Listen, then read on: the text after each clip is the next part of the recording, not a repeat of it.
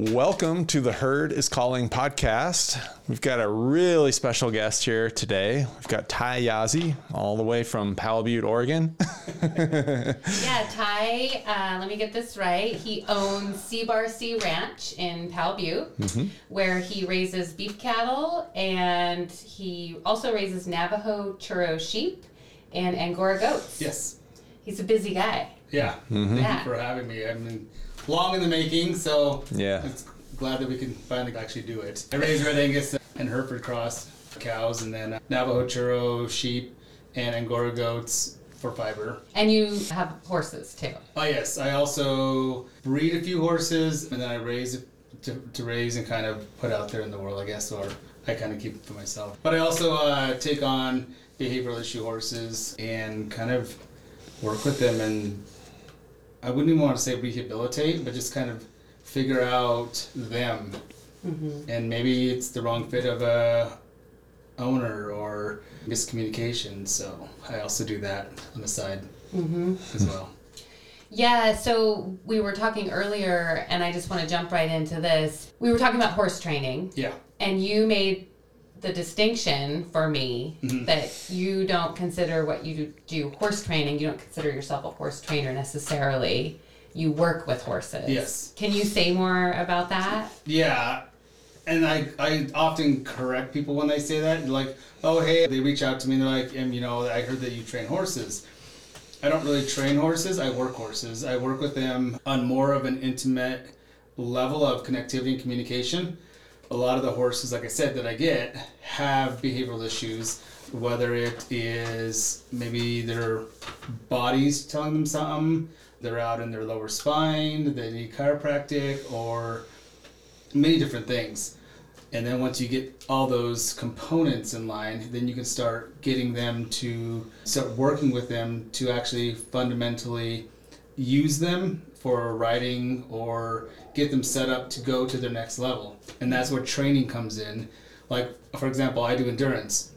So I ride endurance all season. My horses, you know, on vacation for the most part for the winter. Hmm. And then right about now, we get them back up and we start training them. They're in training, conditioning for that specific purpose. And so, you know, and those that's I think that's kind of where the training aspect for me I don't really train them. I work with them to get them to that point where people who do specific things, where, say, for example, you have a reining horse and it has behavioral issues or it's not doing all these things that you want to work out. I will work with them and work with you on how to, you know, be better at that, how to get the horse more responsive and cooperative.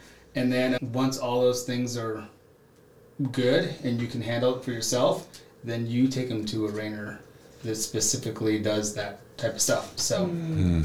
yeah. So what I hear you saying, Ty, is you're a, a relationship expert with horses. Is that?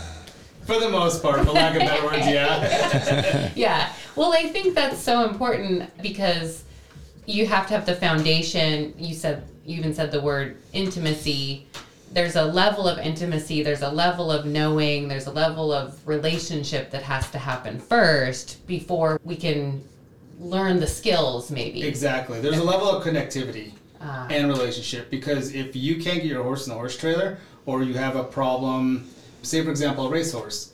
If a racehorse has a problem getting in the box before to get started, and then you send it in there to start running without addressing the foundation of the issues, then you're wasting your money. Mm-hmm. And then you're, you know, like if you send them to a trainer to start training to become a good racehorse, and you don't address the actual issue, then what do you have? Right. Hmm. And right. so that, and that'll always, that'll blow up at any given point. Right. So if you can, if you have a relationship and you're connected to that horse in the foundational steps, then once it's ready to go up again, or to I guess to raise itself up, or I don't know how you say it. I guess train mm-hmm. for a specific purpose, reining. Then you're more likely to utilize your money in that aspect, and you're not wasting the horse's time. Mm-hmm. So yeah, no, that's. I mean, having the basic needs met, like you even thinking about kids in school. Mm-hmm. Yeah, I mean, mm-hmm. kids I mean, if if they're not having kind of a base set of needs taken care of, they're not organized enough mentally, mm-hmm. emotionally, even spiritually to receive education, to Yeah. receive mm-hmm. information and kind of move to the next level Yeah, of whatever it is they're learning about. definitely. And then kids, or even us as humans, adults, we all have that same foundation that we need in order to thrive when we really start to raise ourselves to the next level of mm-hmm. education or training or basketball, football, sports. Right. So, Yeah. And so what you were talking about in terms of training was more like the way we think of training an athlete or how an athlete trains for something like conditioning, training the body, starting to really work on the skill set that's going to create achievement in the specific sport Exactly. or event that you're going to do. Exactly. And I think we lose that in horsemanship, particularly for people who just want to trail horse. You're not really going to train because I've worked with a lot of people and when they brought their horse over. We do a rundown, we do an introduction, tell me about your horse, tell me about you, and what do you what would you like to do? Where, where do you want to go you know, with this horse? And training is always the word that comes up. And I just want them to be trained for a good trail horse. Well, for a good trail horse, you don't need a horse trained. You need that connectivity and hmm. that relationship. The fundamentals of like a good trail horse are the basis of a good horse that you send to training. Right. Hmm. And so I think we often don't really make those connections. And a lot of times we tend to send a horse to a trainer and expect it to come back. And you're ready to put your quarter in and go. Right. I can train a horse to lay down for me, but it doesn't do you guys any good when you get the horse back if you don't know the fundamental foundations of connectivity and communication. Mm-hmm. So then you're looking at yourself going, I don't have the instructions on what was where this horse is at. Mm-hmm.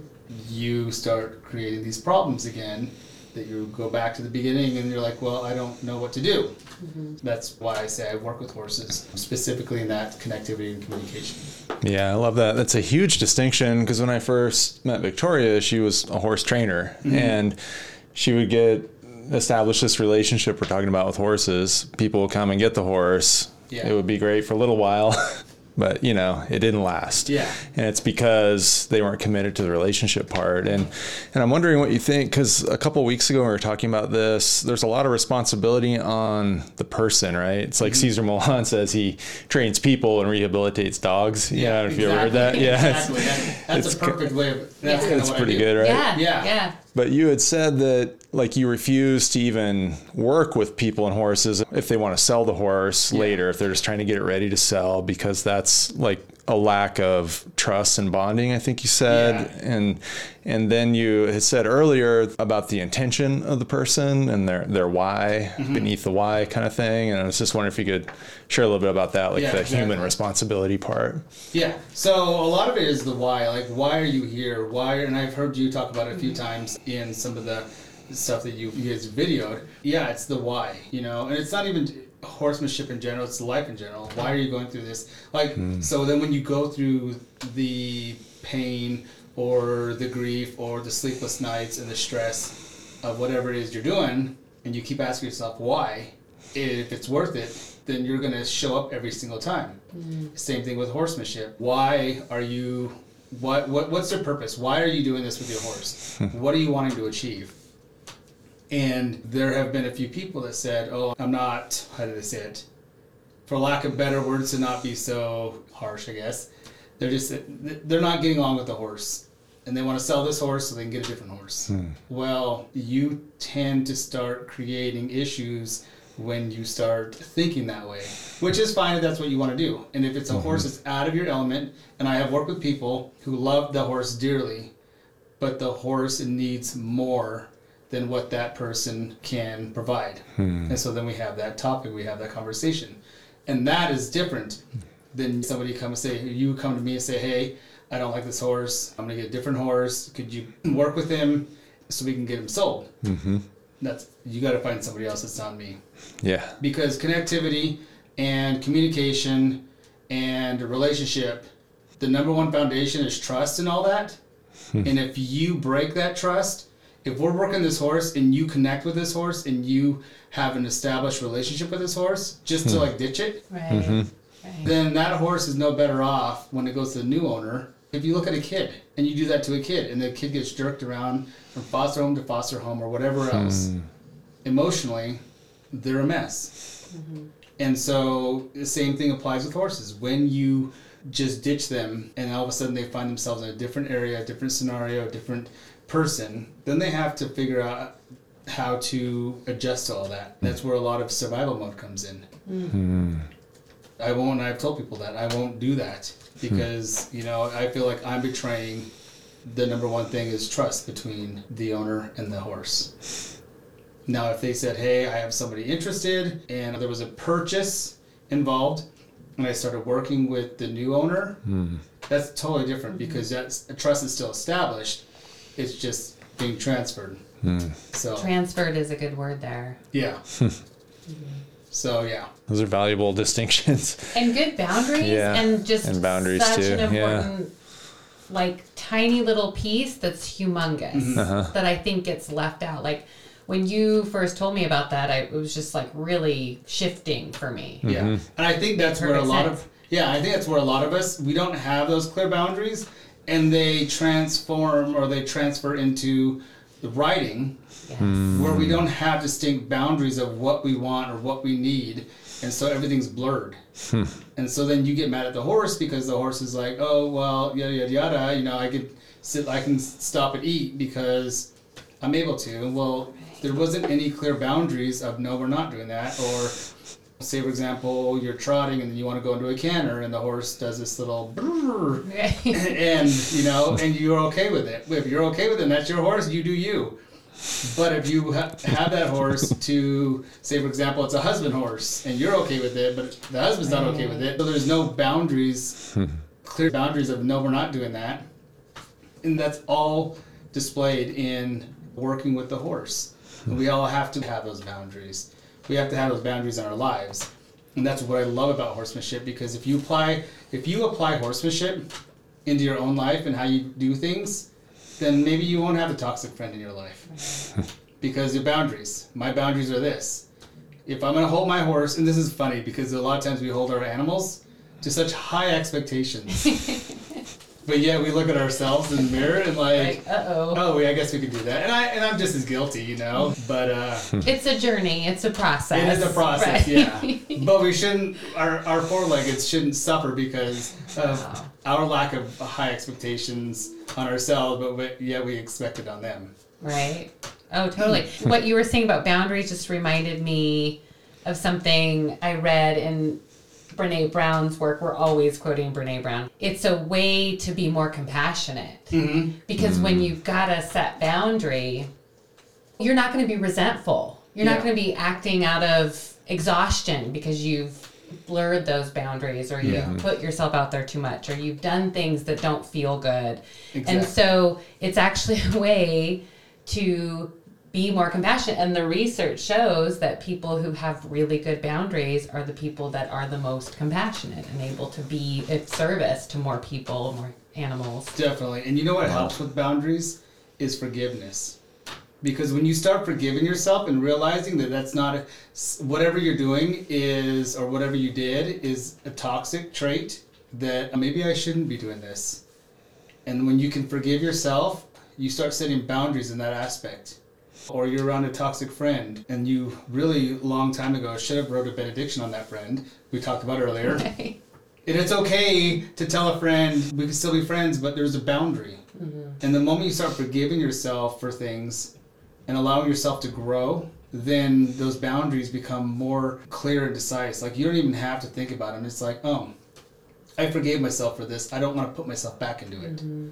Mm-hmm. And so, definitely transferring it onto a horse when you go into say the pin with a horse to work with more you get the halter and you're bringing them up to groom them so you can saddle them and go out for a trail ride or there is a layer and a level of forgiveness that you have to have for yourself in order for your horse to connect to you because if you don't forgive and you don't allow yourself to let those things go mm-hmm. it transfers to the horse and you unconsciously take it out on the horse. And I've seen that a lot with, and I'm sure you've seen it with reining and stuff like that, mm-hmm. where your horse should have this expectation. And because you, like for example, if I weigh 200 pounds and I can easily like diet, work out, and weigh 150, but I want a top 10 in endurance, if hmm. I'm making my horse carry an extra 50 pounds, then you know I should at least meet him halfway to a partnership. So a lot of those things are forgiveness. So I'm gonna I'm gonna diet more, or I'm gonna be a little more strict on my side because they're showing up every day.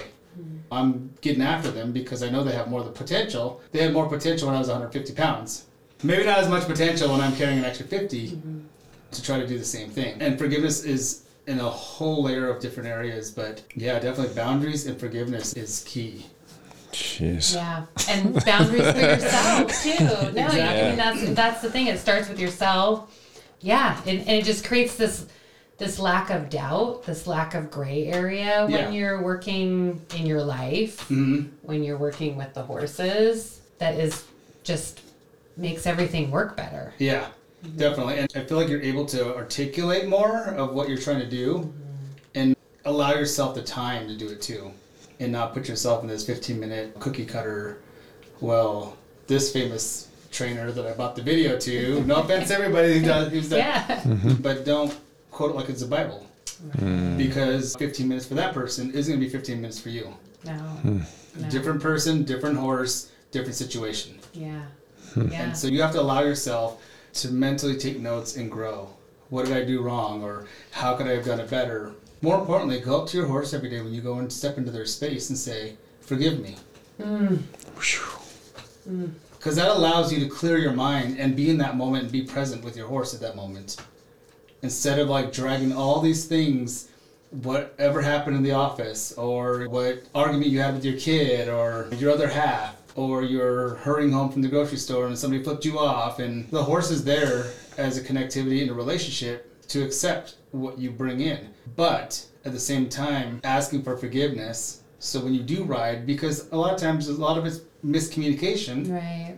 but we tend to put our horses in these little boxes of what they should do. Hmm. And when it doesn't work, sometimes we force them into it. And that's when things get ugly. Yeah. That's when things can get scary. exactly. Mm-hmm. And so if we just allow ourselves to take a deep breath, and I and I const- I know like I'm not sitting here saying I'm the angel of everything. Same. Like, yeah, I'm just as guilty as anybody else. Well, that's the thing. A lot of times, the stuff that we start thinking about. I wrote this journal, this holistic horsemanship journal, and it's mm-hmm. all very introspective prompts. And I often tell people about how to show up for your horse, how to Yeah. be in the right mental space for when you're working with the horse. And I often tell people, I wrote the journal that I need to be doing. Exactly. Right? So, yeah, I totally get that. And that's the same thing with me. I think one of my first horses that I ever bought for myself, I fenced 40 acres. So I lived in Winnemucca, Nevada. In high school, I fenced 40 acres for this horse because I couldn't afford $2,000. I still have her. She's 24 now. Oh, wow. It was kind of a family event. Like my whole family showed up, and we all. My dad helped run the wire, the barbed wire, and then we started putting staples on and nailing, and then she was mine. The first horse that I worked and rode that nobody could sell out from under me. Hmm. Hmm. Quick story. So I'm from the Navajo reservation, and we. I grew up. My parents would drop us off there at my grandma's house at the ranch. In the summertime, I'd herd sheep. We worked cows. A lot of times we rounded up wild horses, and then we'd get them, put a saddle on them, get on them, and stay on them. we'd be out there in the middle of nowhere. Anyway, Not anyway. That's like, that's like a whole other podcast, probably. Probably, but yeah. but yeah, you can you can go there. so every summer I'd get a horse, and I would start it out, and I would ride it all summer. I'd herd sheep with it. I'd do everything. Then by end of summer, when my parents would pick me up for school for the fall, my uncle would sell the horse because it was a good broke horse by the time I was done with it. Mm-hmm. Mm-hmm. And so then when I came back, and the next summer I'd have to start all over. I'd find a horse out there and do the whole process over again. So this is my first horse that nobody could ever sell. Got it. And she taught me a lot, you know, when I thought I knew. There's one thing different from like a wild Mustang or wild reservation pony. I know we live really close to Warm Springs, so there's a lot of Warm Springs horses. They're a lot different than the hotter blood bred horses. Like she was half Arabian, Okay. half Appaloosa, Okay. and she taught me a lot. Yep. When I was like, "Oh, we're gonna do this," she's like, uh, "No, we're not gonna. We're gonna do this," and I'm like, "Uh, you know, Oops. yeah."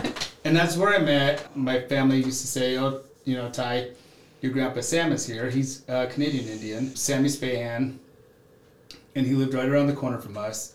I was riding Kayla down their front down the road. At, I was right at the front house. She had this habit of lowering her head and not really fully bucking, but toying with my motions and would crow hop, crow hop, crow hop, and then throw her head and fling it around and just different things like that. And he happened to be outside at one time. He came up to me and he fixed, did a little bit of rigging and fixed my bit and everything. He told me I was using the wrong bit. It was a snaffle bit. Mm-hmm. And he goes, "Oh, she can she can pull it sideways."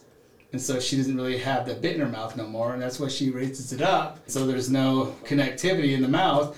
And then the minute she lowers it, you know, it kind of spits it out. Mm-hmm. And so he, he took me into his barn, and then he started looking around, and then he hooked me up with a good bit. Nice. And then from that point on, I used to ride over there. We used to hang out. I learned a lot about farrier stuff. Really, truly training in the horsemanship style. I knew a lot of it, but the more finesse of things, I learned from him. okay. Like I said, he's a Canadian Indian. Did a lot of rodeos, the Indian rodeos back in the, I want to say 50s, 60s, and 70s. Hmm.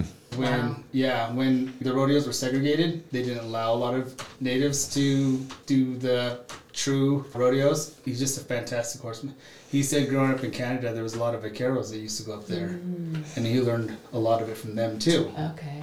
So yeah, this the horse Kayla, she taught me a lot, and then I learned a lot from him about how to finesse things and how to structure and how to sit base riding, a little more dressage type stuff mm-hmm. to allow the horse to connect and to carry and to move out and what that feels like. And even more importantly, like when you drop your hip, what does that feel like to move out? Mm. Or when you posture or when you slide back. And I don't think a lot of us that ride truly I do this all the time. So when I'm sitting, I'll close my eyes and I'll think like the horse is going. And I want him to trot and lead up. And if you're thinking about the legs, and then it goes to this way, like this, what does that look like? What does that look like in your hips? And he always told me, ride with your hips. Hmm. Because wherever the hips go, your upper body's going to go. You see a lot of these people that hmm. like mm-hmm. fly forward or mm-hmm. because they're like this. Mm-hmm. And if you ride with your hip movement, and if that horse moves this way, your hips are automatically going to go with, and your upper body goes with it. It may like be a half a second off, but you're not going this way while the horse is going that way. No, you're right. I mean, dressage is all about balance. Mm-hmm. So and center of gravity, and that's that space in your hips Yeah. below below your navel, and that's where the horse is, where your hips are sitting. That's the horse's center of gravity. Yeah, exactly. I often close my eyes and think of those things. What does that feel like for me?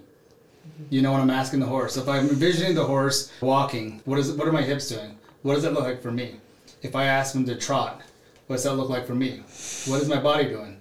Am I doing this or am I trotting? You know, and you can uh, you can have a, see it right now. If I ask my, the horse to pick up on the right lead from the trot, you know, Yep, and then if you actually switch to go to the left, what is it doing? your, your hips are actually shifting and moving, and then when you ask them to stop, you roll back. And so I think if we think more of those things, when we get on the horse, it helps us to apply it better. That's what I learned from him, mm-hmm. and and Kayla, my mm. horse. She taught me a lot. What I thought I knew, I had no idea. and she was like, "You're dumb. You don't know what you're talking about." and then she would correct me, and I'm like, "Oh, okay, sorry." Mm-hmm. Again, mm-hmm. forgiveness. Right. I'm sorry, and I learned that from her, like forgiveness. Ah, God. There was a lot of times I was so frustrated, and I just wanted to like, and then I'm like, "Oh, you know what? She's teaching me," mm-hmm. and I said, "I'm sorry." And she's like, "Okay, where do you want to go? Right. Let's go do it." Wow. Right. You know, and just like, and she was the one that like, things changed at the moment. She's like, all right, you want to go over there? Let's go. And she would go anywhere and everywhere I asked her to do, hmm. to go.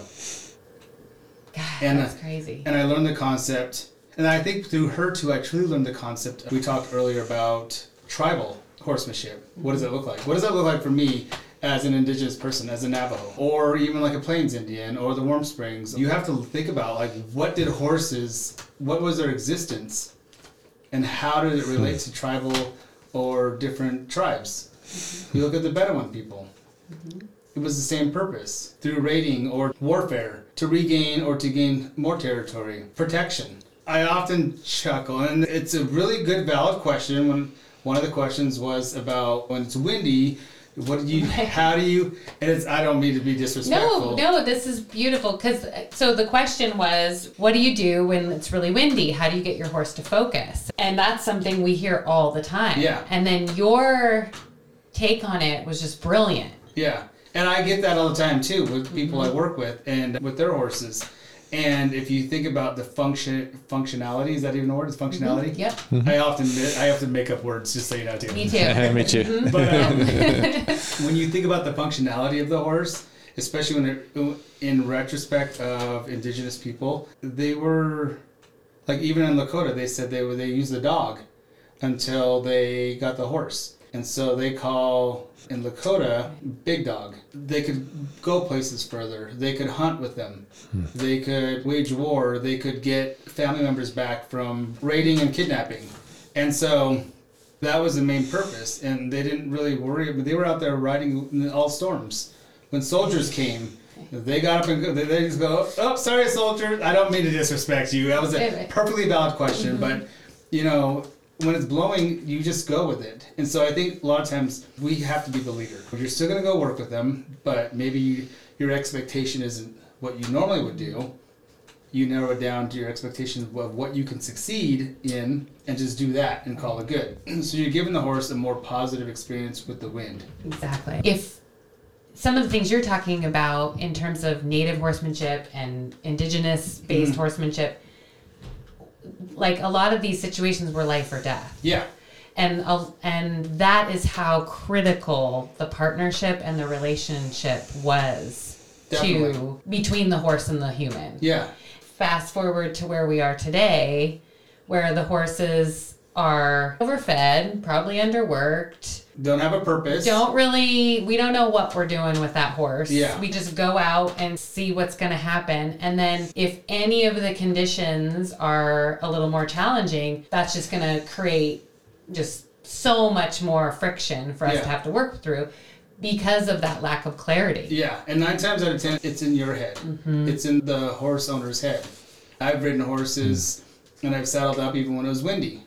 And I rode, I went through cows, I did mm-hmm. stuff, and trail ride. Horse was fine. Mm-hmm. Take the horse back, and they get it. And then I get a phone call of it's really windy, and I went to go saddle my horse, and my horse was like looking around everywhere. And I'm like, okay, take a deep breath.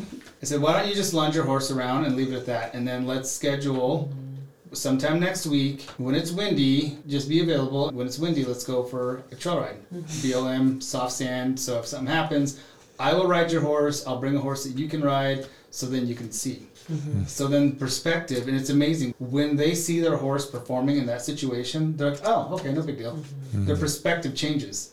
And a lot of mm-hmm. times that's what it is. And i'm not saying that is for every single horse. Sometimes horses are just naturally skittish because of selective breeding or Trauma that's happened. trauma that's happened or they're looking to the person for as a leader because they themselves as a horse are definitely not a leader and so they're like uh, if my person's just leading me to like not like this wind then i sure don't like this wind I mean- either and It's a self fulfilling prophecy. The second you ask yourself, ah, maybe I don't like this wind and my horse is probably going to be a little spooky today, Yeah. that's exactly what's going to happen. Yeah. But like you said, taking the client out with the horse and the client being able to see the horse be okay, mm-hmm. that's a powerful visualization Yeah. Mm-hmm. that hopefully they can carry. Definitely. on. It's the same with spooking on the trail. So you have a horse that, you know, whether its eyes are going bad or whether it's conditioned to do this because you've got a horse from a different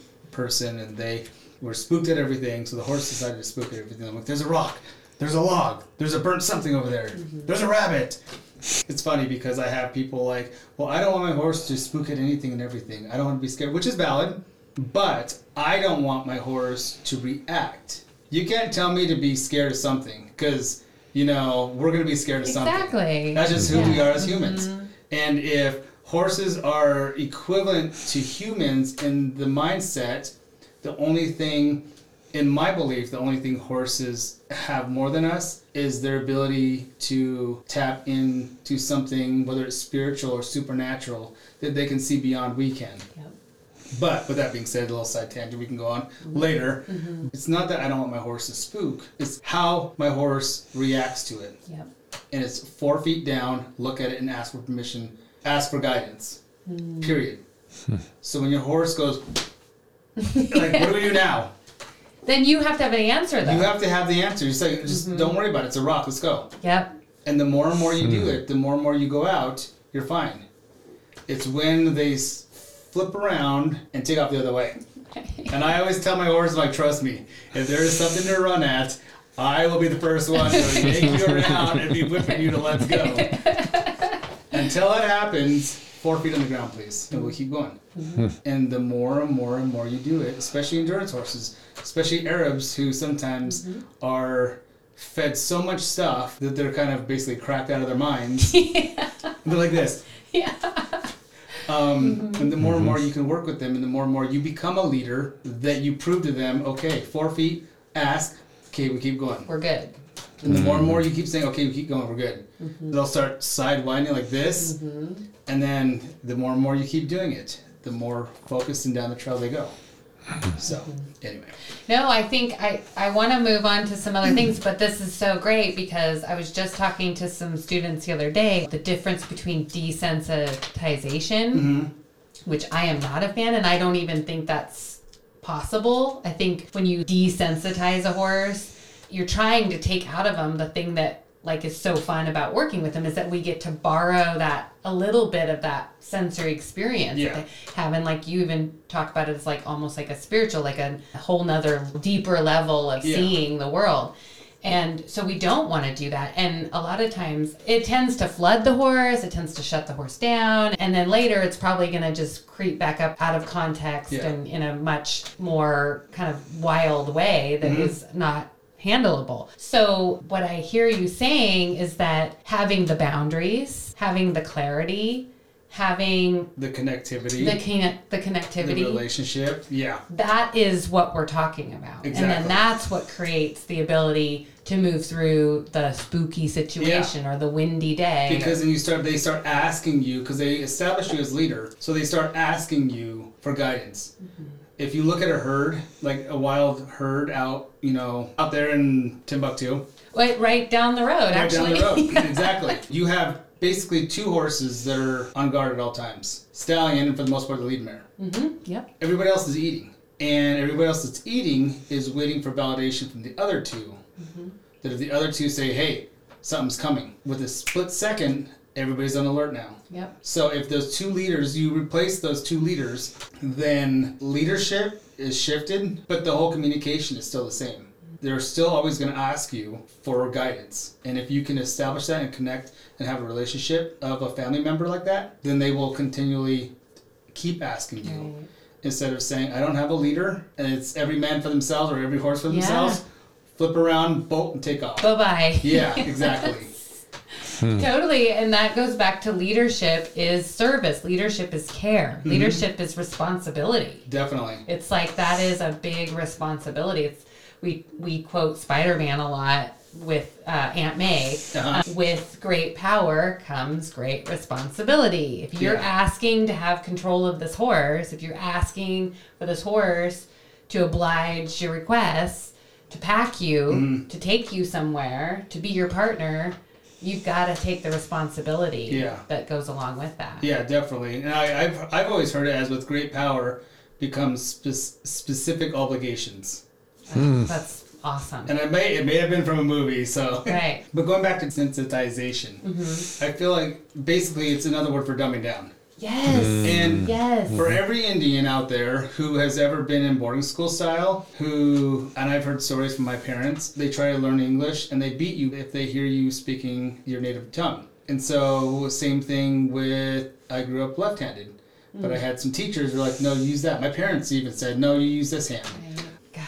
And it's almost like shaming. It's mm-hmm. like shoving it in your face, and, and I always crack at people who like the, the dog peed on the floor. So I'm gonna shove it, shove it in their face, and then kick him outside. I'm like, what does that do? Mm-hmm. Because one, they're like, oh, it catches them in the moment. I'm like, no, you didn't catch them in the moment, so you're gonna like shove it back in their face. Mm-hmm. And you're just making them scared, and so the next time they're just gonna piddle all, all the way to the door.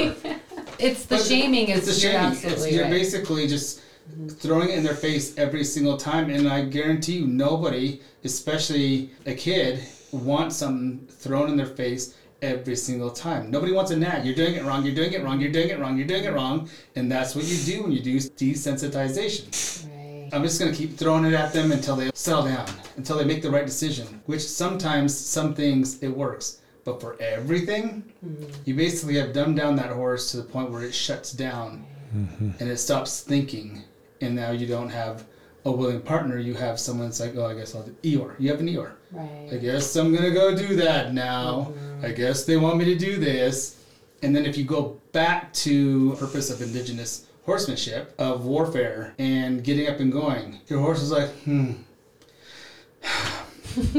I guess I need to run up that hill. Well, but somebody's coming after you and they shoot you because your horse won't go, you're dead. And so, you know, that's kind of my. That's what I've learned growing up from, you know, just on an Navajo reservation, working with my uncles and my dad, and then my grandpa Sam. Just their take of, and I'm sure every single tribe has their different, you know, knickknacks and stuff, but it's the same concept. And how we work with our horse is what matters. And I think a lot of times we don't. We're so busy in our life mm-hmm. that we tend to blot out. And I do it for myself too, because I mean, especially when I'm calving, or I have a lot of times I get my horses up to start working them again, and then I have people come up like, I have this horse, and I always tell myself I'm not taking any more client horses because I need to work my own horses. And then I'm like, I feel bad for the story, and no, no offense, because I love every single one of my clients, but I'll put my horses back out in pasture, and then I'll start working those horses. And sometimes we just need to like consciously say, okay,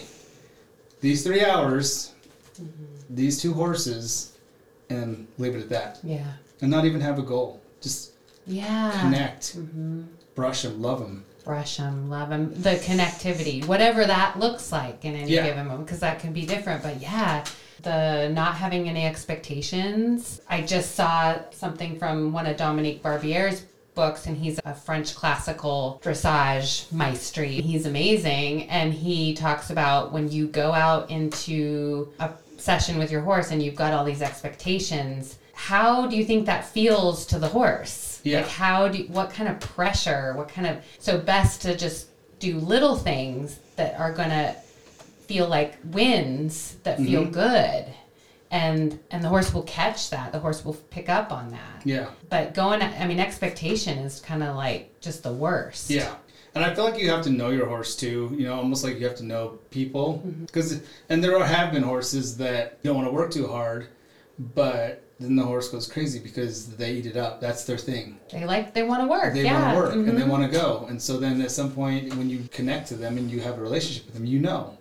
Like doing these, say for example, we're going to condition and go up this hill halfway. And if that horse is looking at that and you're halfway and they still have a lot to go, let them go.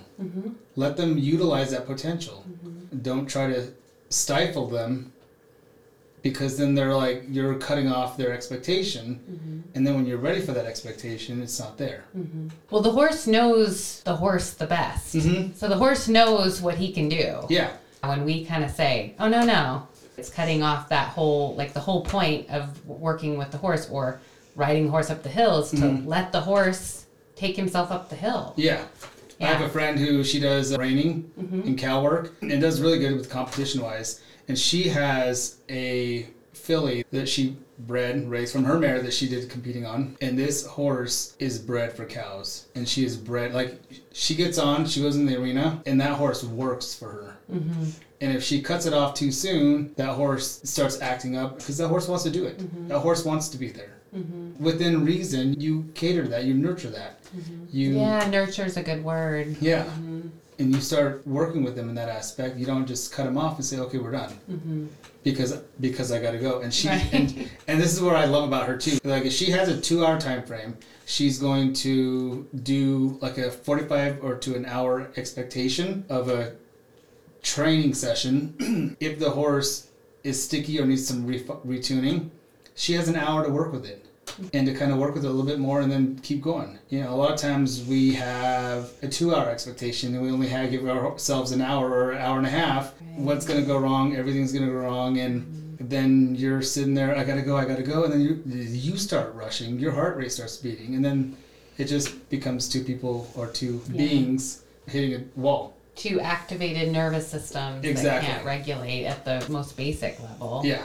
But yeah, I used to do that. And I'd have just enough time to get a horse worked between like another lesson or something Mm-hmm. and and I just would sometimes get digging into something that I didn't really have time to dig into and that was a mess. And then it becomes a bigger mess when you bring it back up the next time. Oh, totally. Yeah. What it boiled down to is I didn't take my responsibility, my leadership to heart. I put that horse in a position where they Yeah. didn't trust me anymore. Yeah. And that was always really hard. And talk about forgiveness, you have to be like, okay, sorry. Exactly. So next time you get, yeah. next time you bring the horse up, brush him and talk to them and say, "Hey, could you please forgive me? Mm-hmm. I need forgiveness for myself because of this." Mm-hmm. And then you start clean slate. Nine times out of ten, the chances are the horse won't. It's like, okay, cool. Right. What do you want to do today? So. Yeah, you brought up forgiveness when we had our anxiety class. Oh, uh, You, you you brought that up. You were like, "Hey, you guys should be talking about this probably." and to me, it was like, "Oh, that that's kind of to me, it was almost like this sticky thing that was kind of hanging out over there that I wasn't super keen to check out at 1st But I knew, like, I just knew you were right. So I looked at it. I looked into some of the stuff, some of the research. It was fascinating. Yeah. It was really fascinating. When you are able to do a forgiveness practice, alpha waves in your brain spike. oh wow. Yeah. The author that I was reading, he said the scientists in the lab was like this big biofeedback lab. Um, all, all the stuff we have to do to like understand forgiveness. you just Yeah. do so naturally, but you just got to your horse. I'm kind of one of those bossy people, and I'm also a Scorpio, and I kind, Oh. of, I kind of laugh because if any Navajo out there is watching this, I'm a Totochini, and they say that Totochinis are very, very bossy and nitpicky in particular, which I kind of can be a lot. so forgiveness definitely works for me, and it helps me go further. And I've had to learn that for myself. And that's why when they were talking about every, you know, what you guys were talking about on the podcast, or was it The class. class. Yeah. Mhm. I was like, oh, yeah, I've been out there, I'll, you know, and that's why I chimed in. I said, you know, there, there has to be a layer or a level of forgiveness with all that too. Because if you can't forgive yourself, then you're going to drag it into your horse. I'm the same way. If I can't forgive myself for not meeting my expectations of what I thought my hmm. horse and I should do at that moment, then the horse is going to feed off of me. And then it's just going to be a bigger a ping pong back and forth, back and forth, back and forth, back and forth, and then it's just going to keep raising and raising and raising until something blows. And chances are, I'm probably going to end up on the ground. So, mm-hmm. Mm-hmm. forgiveness allows you to kind of just take a deep breath and say, okay, let's start this over again. and nine times out of ten, when you do that, the horse is like, oh, thank you, you're listening. So this really hurts when you do this. So can we just try something else? Or, you know what? And a lot- a lot of times, going back to taking on problem issue horses, a lot of times too, it is that they are lame or that they are out and they need chiropractic work, and they were just trying to tell the rider, mm. "Hey, this hurts. Hey, I got a pinched nerve. Hey, you mm. know." Mm. And so we address those issues too. A lot of times too, it'll correct itself. Like the behavior's gone mm-hmm. if we just learn to take a deep breath and forgive ourselves and say, okay, so what are you trying to tell me? How, how can we work this? Because this is our goal. This is what I would like to do. This is how I'm going to do it. Where are you at in this? Hmm. and so, mm-hmm. Yeah. Beautiful. The scientists in the lab said that when people do this, and the practice was forgiving other people who mm-hmm. had done things to you. So it, it was pretty intense for people because it can bring up a lot depending on the severity of the thing that was done. But that the people that were able to do this had an unexplainable string of good luck mm-hmm. afterwards. And every time that you talked about forgiveness, it was like, I have to do this to like make the thing even possible to happen. And Yeah. I, I thought that was really neat. And the seeing and being seen part too, it's like by asking for forgiveness, you're acknowledging that you missed something or maybe did something wrong or whatever it is. And just by acknowledging that, it's like you're forming that connection. If I heard you right, it's yeah, like, definitely. And I hmm. think, and I think we talked about this the last time I was here. And I guess what really got me into this little avenue of thinking was my sister. She passed away, but in high school, she would get up and I would hear her alarm. My alarm would go off. I hit snooze. My alarm would go off. I hit snooze. My alarm would go off. I hit snooze. Her alarm would go off. She'd get up, and then she'd, she'd be in the shower. And so this one time, I asked her, I'm like, "How do you just get up? Like when your alarm goes off, how do you just get up?" You know, she's and then she looked at me like she's like, "I don't know. I don't even think about it." And I'm like, "Oh, whoa." And I've always applied that to myself now. And even when I was working in the mining industry in Nevada, and I'd have to get up at like at one o'clock in the morning to get ready to either drive to the mine or catch the bus to get to the mine. Mm. And I've always I that always resonated. And so then I'm like, well, if that's the case when getting up, then maybe that's the case with everything in life. Like my horsemanship, it's like if I just ask for forgiveness and let it go and not even think about it, because forgiveness should be, and I think we should all practice this with ourselves, friendships, relationships, partnerships, that when you ask for forgiveness, put it in a ball and throw it away. Mm-hmm. Throw it in the fire and burn it up. Because then at that point, you can't bring it up again. And so you if we ask our horses to start with ground zero with us all the time, hmm. even though a lot of it's our fault, but we can't do it in people's lives. If you start practicing that, you instantly start not even thinking about it when you go back to you know we talk about horsemanship and you start living it versus a checklist that you have to try to make mm-hmm. so and then on top of that side note not really horsemanship but when you ask for forgiveness and you put it in a ball and throw it away and burn it and it doesn't come back you start to realize every time you have to burn a ball on certain people that like you start to question hmm maybe this person, this individual isn't really good for my life. So you start creating boundaries again. Or in horsemanship with horses. When there's issues that keep coming up every single time, you start realizing that every time we forgive and we throw it in the fire and burn it up, it happens again. So then you can isolate and say, okay, what's this one issue here? And how do we work with it? Is it behavioral? Is it like mental? Is it physical? Is there something wrong that pinched nerve or whatever? Is there a hmm. trigger that you were trained this way by the other person that owned you that didn't know any better and so they just fed into this bad behavior and so now you think it's so then once you start hmm. getting those you start have isolating those issues then you can start really working on them and start kind of plugging in and out like a puzzle so, Well, it's a la- uh, it's a way of detaching your stories or Mhm. sort of narratives around things. yeah When you forgive, when you throw that ball Yeah. of junk into the fire and it's gone, it's like you're starting from scratch. And even when you're working with the horse, I think a lot of times when I'm working with a student or for myself, you maybe have to work through something that's a little bit tricky or you get through a little bit of a storm with a horse and then you get out to the other side and then you start again. It's mm-hmm. like you have to start with a completely clean slate. Exactly. And but that requires vulnerability. Mm-hmm. And that vulnerability is the seeing and mm. being courageous enough to stand up and say hey this is not working for me. This is how that makes me feel. Set the boundary like i can't this isn't going to work Yeah. moving forward let's move on yeah you know so it's all connected definitely mm-hmm. That's a masterclass in forgiveness. Yeah, I was just reading about it again because it came up again, and I was like, okay, mm-hmm. I, I got into it after you brought it up before, then I conveniently Yeah. dropped it, and so I was reading it again, and they said that self forgiveness was like jet fuel. If you're talking about forgiveness, like forgiving others is really powerful, but when you forgive yourself, that's like the supersonic version. And everything you said was relating to that. It's just powerful stuff. And Definitely, and I've learned it the hard way myself because I know I know who I am. I know what I'm capable of. I don't like it when I get that point, and so I have steps in place to like for forgiveness or take a deep breath or just different things like that. I have high expectations for myself, but allow yourself to fail mm-hmm.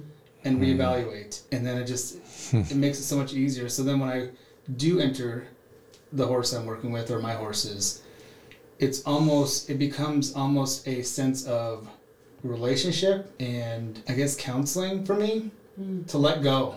Mm-hmm. Because nine times out of ten, your horse is going to take it and say, "Okay, mm-hmm. it's okay. Just take a deep breath." And you become part of the herd, and you learn that your heart rate up is their heart rate up. Your anxiety is their anxiety. And so when you learn all those things, you learn forgiveness and go, okay, I'm gonna let it go now. Your heart rate drops and they start to relax. Mm-hmm. And it's the same thing when you're riding them and it's a scary situation. Mm-hmm. You know, you tend to just, same procedures, same steps of just relax, take a deep breath, hmm. and it becomes calm. Mm-hmm. That's freedom right there.